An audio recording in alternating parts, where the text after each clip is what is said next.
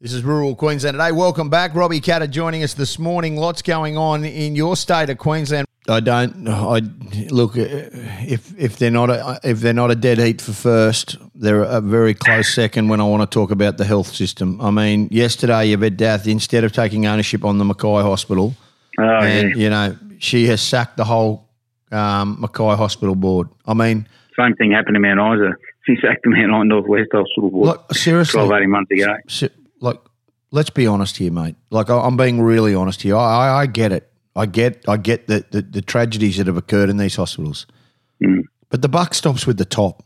it It absolutely has to stop with the top. I mean, it's embarrassing Exactly. that we are at this point where she is now sacked. The Queensland government has sacked the Mackay Hospital Board over its failure to deliver a, a good health system. It comes from the government. She's protected 100% by Annastacia Palaszczuk, and it's embarrassing. Yeah, well, um, we supported the opposition motion to vote no confidence in the health minister, uh, which they used the numbers to turn around the other week because that's that was exactly my message.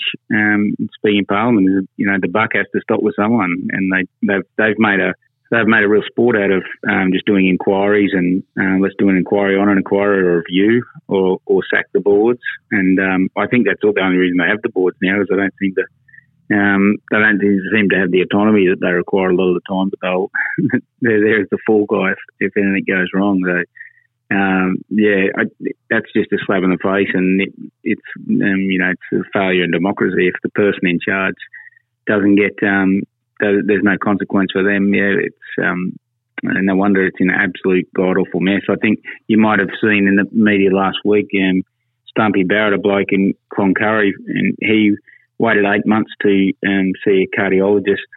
Mount Isa was a main roads worker 50 years, and uh, he fell down on the job in March, and he waited, and he died waiting to see a cardiologist in uh, November, October, November this year.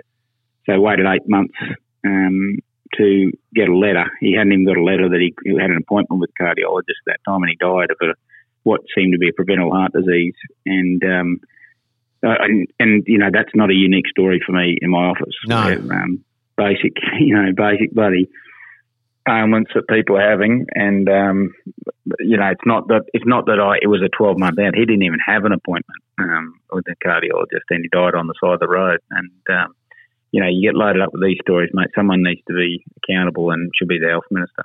Yeah, uh, you're dead right.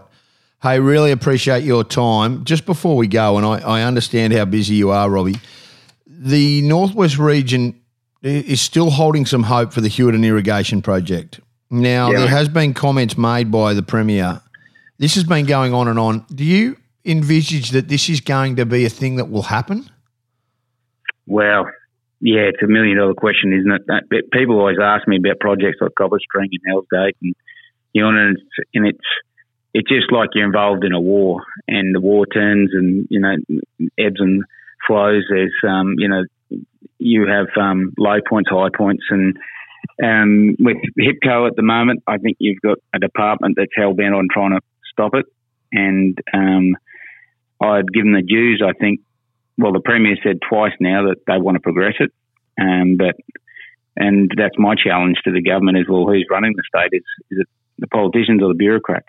And that's the question I put to the premier, and probably gave me the best response she's ever given in Parliament, though, where she said um, quite candidly, you know, don't listen to everything they say. Yeah. And I'm not sure if she's trying to take that back now or what, but uh, it's probably the best thing I've ever heard the Premier say because um, that's the whole point is the, the bureaucrats run this state and because I think they're, they're heavily embedded with some ideologies that I certainly don't agree with in the, in the department. Um, look at, you know, look at every water project around Queensland, um, Emu Swamp Dam, Urannah Dam, Hell's Gate, HIPCO, at Hughenden, all of them, um, they just they talk about them, they get money and funding, but nothing ever gets built.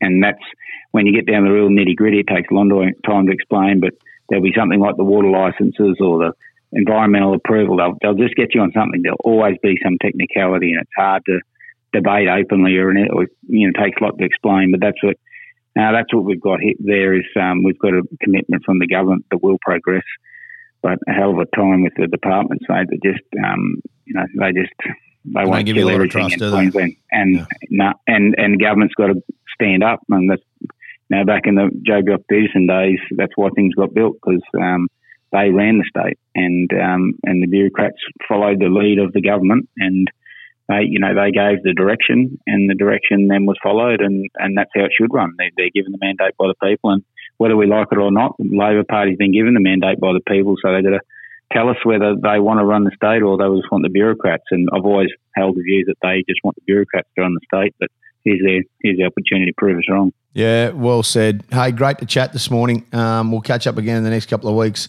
before Christmas, but appreciate your time doing wonderful things for Queensland. Robbie Katter. We'll take a break, come back with more. This is Rural Queensland today.